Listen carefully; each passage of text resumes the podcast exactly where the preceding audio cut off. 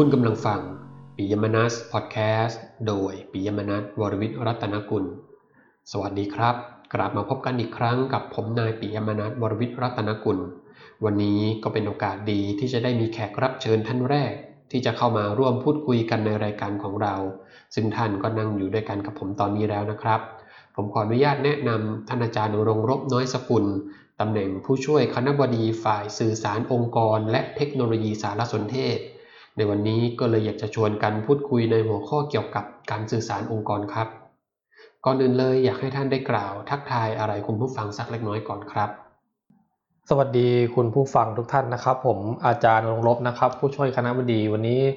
มีความยินดีเป็นอย่างยิ่งครับ ที่ได้รับเชิญมายังปิยมนัสพอดแคสต์นะครับ ติดตามฟัง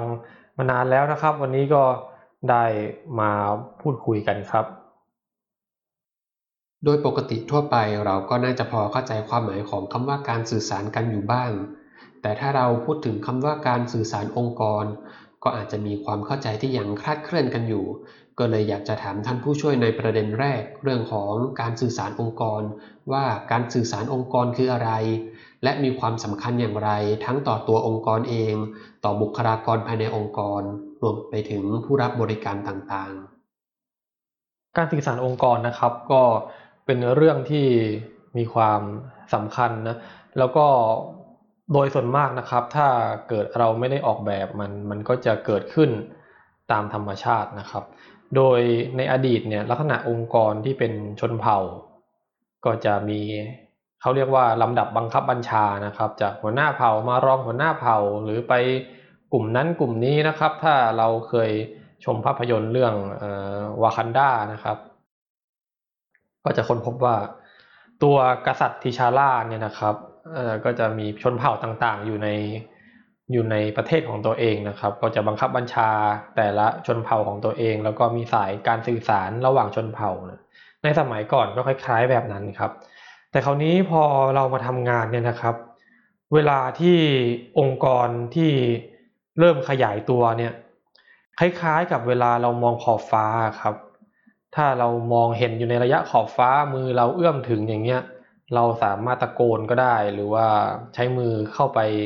ทำเองได้ มันก็ไม่ต้องสื่อสารอะไรกันมากใช่ไหมครับ แต่ลักษณะองค์กรที่มีความซับซ้อนทั้งเชิงลึกนะครับ ทั้งเชิงกว้างนะครับ แล้วก็เป็นเรื่องของลักษณะงานที่ซับซ้อนเกี่ยวพันกับองค์กรภายในภายนอก การสื่อสารต้องออกแบบครับ ถ้าไม่ออกแบบก็จะล่มสลายในที่สุด ส่วนมากเวลาสื่อสารเนี่ยนะครับ เราจะแบ่งเป็นสองแบบ สื่อสารภายในกับสื่อสารภายนอกครับ สื่อสารภายในก็หมายถึงว่าคนในองค์กรคุยกันเองนะครับ เราต้องออกแบบให้ลดเวลาการพบปะ ลดเวลาการตัดสินใจนำข้อมูลจากจุดหนึ่งเข้าไปถึงผู้ที่จะมีอำนาจตัดสินใจได้ว่าให้ไวที่สุด รวมถึงส่วนสนับสนุนอื่น ๆ ที่ต้องนำข้อมูลที่ต้องใช้ประกอบการตัดสินใจเนี่ย เข้าไปให้ท่านผู้บริหารหรือว่าคนที่มีอำนาจตัดสินใจเนี่ยใช้ประกอบการตัดสินใจให้ไวที่สุด และข้อมูลต้องอัปเดตที่สุดนะครับ รวมถึงเวลาเป็นการสื่อสารสองทางเนาะเวลาที่คนตัดสินใจถามอะไรกลับมาเนี่ยลำดับการสื่อสารหรือว่าข้อความนั้นก็ต้องผ่านช่องทางหรือเครื่องมือการสื่อสารไปถึงผู้ที่ต้องการสนทนาด้วยไวที่สุดนะครับ ดังนั้นถ้าไม่มี การออกแบบการสื่อสารเนี่ยสิ่งเหล่านี้ไม่เกิดขึ้น มันก็จะสเปสปะโทรหาบ้าง ไม่รู้บ้างไม่ได้อยู่ในที่ตั้งบ้าง ข้อมูลไม่มีบ้าง สุดท้ายก็จะตัดสินใจได้อย่าง ไม่ใช่ผลลัพธ์ที่ดีที่สุดนะครับ ไม่ทันท่วงทีแล้วก็เวลาผิดพลาดอะไรขึ้นมาก็จะโทษกันนะครับ ดังนั้นกระบวนการสื่อสารเนี่ยมันจึงการเป็นการออกแบบระบบ เป็นวิทยาศาสตร์ประยุกต์ที่ต้องออกแบบทุกขั้นตอนตรวจสอบไปกลับได้ แล้วก็สามารถ ตรวจสอบได้ว่า จุดไหนผิดพลาด จุดไหนไม่ผิดพลาด จุดไหนต้องการเพิ่มศักยภาพ และควรจะมีนักเทคโนโลยีเข้ามาช่วย ในการหาอุปกรณ์ต่างๆ กลวิธีต่างๆทำให้ประสิทธิภาพของระบบการสื่อสารดีขึ้น อีกประการหนึ่งก็คือการสื่อสารภายนอกนะครับสื่อสารภายนอก หมายความว่าจากภายในเนี่ยไปนอกองค์กร ตั้งแต่คนที่จะต้องมาติดต่อประสานงานนะครับ ผู้ใช้บริการคนที่จะต้องมาเป็นผู้มีส่วนได้ส่วนเสีย หรือว่าประชาสัมพันธ์ให้คนหมู่มากรับทราบ ดังนั้นทุกอย่างเนี่ยนะครับ มันคือการลำเลียงลำเลียงข้อมูลจากจุดหนึ่งไปยังจุดหนึ่งโดยการลำเลียงอย่างมีประสิทธิภาพและการสื่อสารนั้นมันไม่ใช่แค่ข้อความนะครับ มันคือการบอกการสั่งการทำความเข้าใจ การสร้างความรับรู้ และสุดท้ายก็คือการเปลี่ยนแปลงพฤติกรรม ไปสู่ผลลัพธ์ที่ดีที่สุด ดังนั้นถ้าแค่สื่อสารเนี่ยข้อความนะครับ มันคงไม่ได้ผล มันจึงต้องออกแบบไปถึงระดับที่ว่ารู้สึกมีส่วนร่วม อินไปกับปัญหาขององค์กร ถ้าเราไม่ทำองค์กรแย่ ถ้าเราทำองค์กรดีเนี่ยครับหรือว่าถ้าเป็นสื่อสารภายนอกก็เช่น ถ้าเรามาเรียนที่พี่บูลจะได้อะไรรู้สึกมั่นใจภูมิใจ แล้วก็รู้สึกประหยัด รู้สึกว่ามันน่าจะปลอดภัย รู้สึกว่าบุตรหลานน่าจะได้รับคุณภาพการศึกษาที่ดีจากอะไร ดูตรงไหน สร้างความมั่นใจได้อย่างไร สร้างความอบอุ่นจากการสื่อสารได้อย่างไร คนในองค์กรต้องส่งอะไรมา เส้นทางการนำเรียงข้อมูลมาจากไหน ผ่านระบบอะไร เครื่องมืออะไร ความถี่บ่อยแค่ไหน น้ำหนักคอนเทนต์ต้องมากแค่ไหน ทั้งหมดนี้มันไม่ใช่แค่เรื่องที่ว่าทำแป๊บเดียวเสร็จนะครับ มันคือการสร้างวัฒนธรรมองค์กรใหม่ที่ทุกองค์คาพยพต้องเต้นไปในจังหวะ เดียวกัน มีการไหลเหมือนเส้นเลือด มีชีพจรคุมจังหวะ และมีการออกอากับกิริยาของร่างกายที่เป็นการสื่อสารภายนอกเนี่ยอย่างเป็นระบบแล้วก็คนภายนอกเนี่ยต้องมั่นใจว่า ทันทีที่มองกลับมายังพิบูลสงคราม คณะครุศาสตร์เนี่ยต้องเห็นภาพอะไร และต้องเห็นภาพนั้นเสมอ มีการพัฒนาขึ้นอย่างต่อเนื่อง อันนี้ครับ ดังนั้นถ้าการสื่อสารภายในยังไม่รอดภายนอกก็ยากครับฝ่ายประชาสัมพันธ์เนี่ยมันเป็นแค่ หน้าด่านภายนอก แต่ภายในเนี่ยมันต้องวางระบบการสื่อสารการทำความเข้าใจ ซึ่งใช้เวลาครับอาจจะเป็นหลายปีหรือถ้าท่านไหนเก่งๆเนี่ยก็อาจจะเป็นแค่หลักเดือนก็มีครับ ถ้าเราสามารถใช้เว็บไซต์เป็นเครื่องมือหนึ่งในการสื่อสารองค์กรได้ เราจะมีแนวทางในการใช้เว็บไซต์ของคณะครุศาสตร์ของเราอย่างไรครับ คือต้องทำความเข้าใจก่อนนะครับว่าเว็บไซต์เนี่ยมัน มี character แบบไหน แล้วเรากำหนดบทบาทอะไรให้มัน ถ้าเป็นเว็บไซต์ของโชว์รูมรถยนต์เนี่ยก็คือเรามีความต้องการอยากซื้อรถใช่ไหมครับ เราก็เข้าไปดู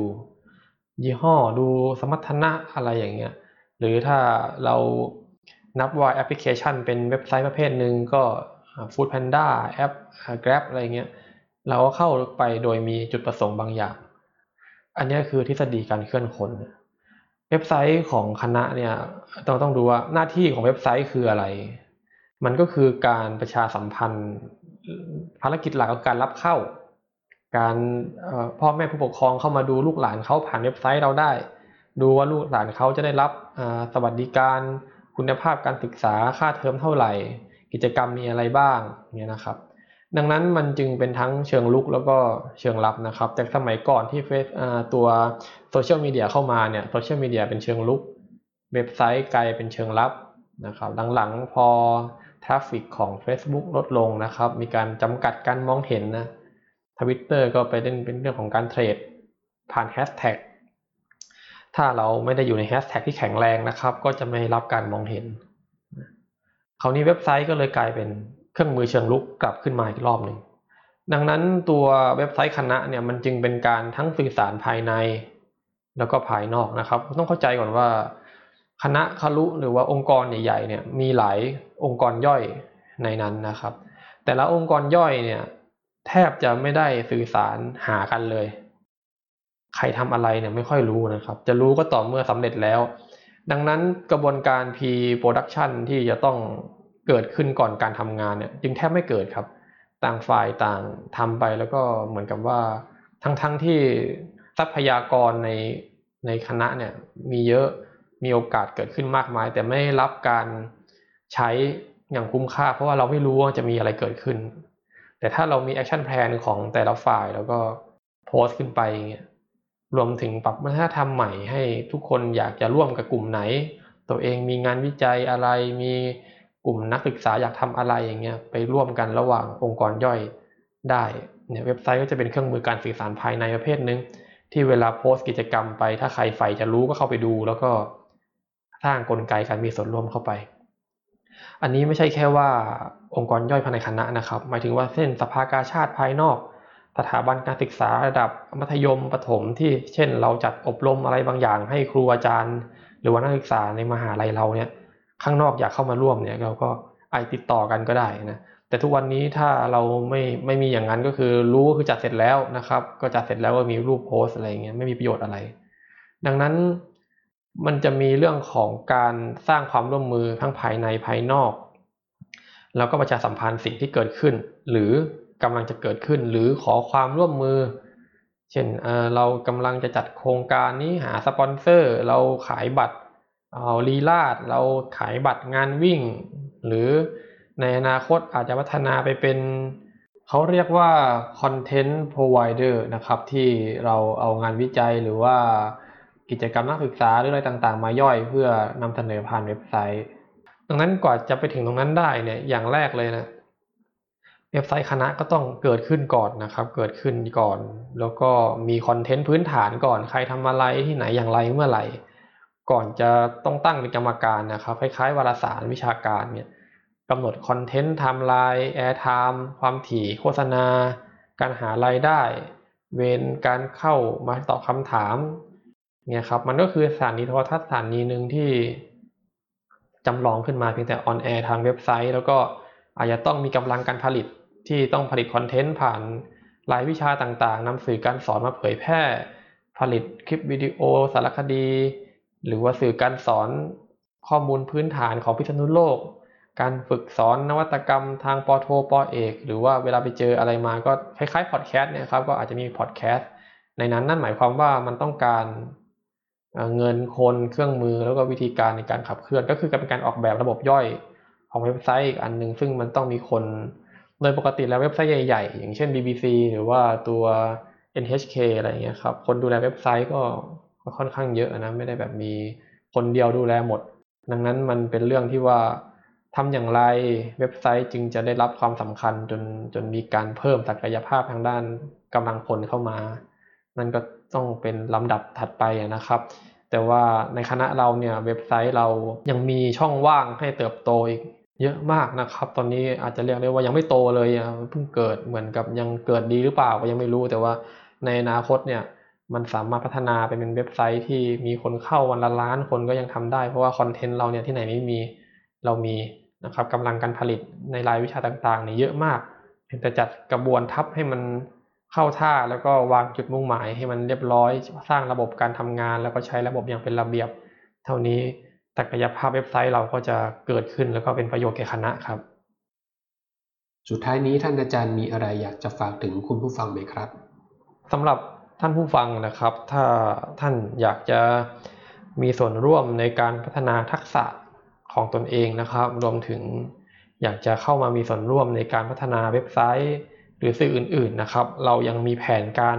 พัฒนาอีกเยอะมากนะครับ รวมถึงสื่อออฟไลน์ด้วยนะเราจะตั้งเป็นฮับของการศึกษาเรียนรู้ด้านเทคโนโลยีในอนาคตนะครับ จะมีเรื่องทั้งการถ่ายภาพถ่ายวิดีโอทำเว็บไซต์ทำแอปพลิเคชันทำสื่อสามมิติ ทำพอดแคสต์ทำตั้งแต่แผนกเปียกมาเลยครับ การอาจจะเป็นการล้างฟิล์ม การถ่ายภาพเพื่อการสื่อสารหรือว่าใดๆก็แล้วแต่ที่มันจะเกิดขึ้นนะครับ เราจะฝึกอบรมแล้วก็พัฒนาบุคลากรอีกหลาย step เลยนะครับ ถ้าท่านรับฟังแล้วก็สนใจที่จะเข้ามามีส่วนร่วมเรามีโอกาสให้ท่านมากมายนะครับ เพียงแต่ว่าช่วงแรกๆนั้นอาจจะยังติดขัดอยู่บ้างนะครับ แต่ว่ารับรองว่ายังไงเนี่ย เว็บไซต์คณะเราเนี่ยเกิดแน่นะครับ รวมถึงกลไกการสื่อสารในคณะเราเกิดแน่ แล้วก็จะเกิดอย่างที่ว่าไป connect กับองค์กรข้างนอกด้วยนะดังนั้นผลงานที่จะเกิดขึ้นในคณะเราเนี่ยก็จะกระจายออกไปนะครับ ทั้งนี้ขึ้นอยู่กับว่าศักยภาพคนทำงานเนี่ยมันมีแค่ไหนแล้วก็จะไวได้แค่ไหนครับ เอาละครับ และในตอนนี้เราก็ได้ทราบถึงความหมายและความสำคัญของการสื่อสารองค์กร รวมไปถึงการใช้เว็บไซต์และโซเชียลมีเดียในฐานะเครื่องมือในการสื่อสารกันไปแล้วนะครับ ในตอนหน้าเราจะมาพูดคุยกันในเรื่องอะไรขอให้ติดตามชมกันใหม่สำหรับตอนนี้ผมและอาจารย์รงรบน้อยสกุลขอลากันไปก่อน และพบกันใหม่ตอนหน้า สวัสดีครับ สวัสดีครับ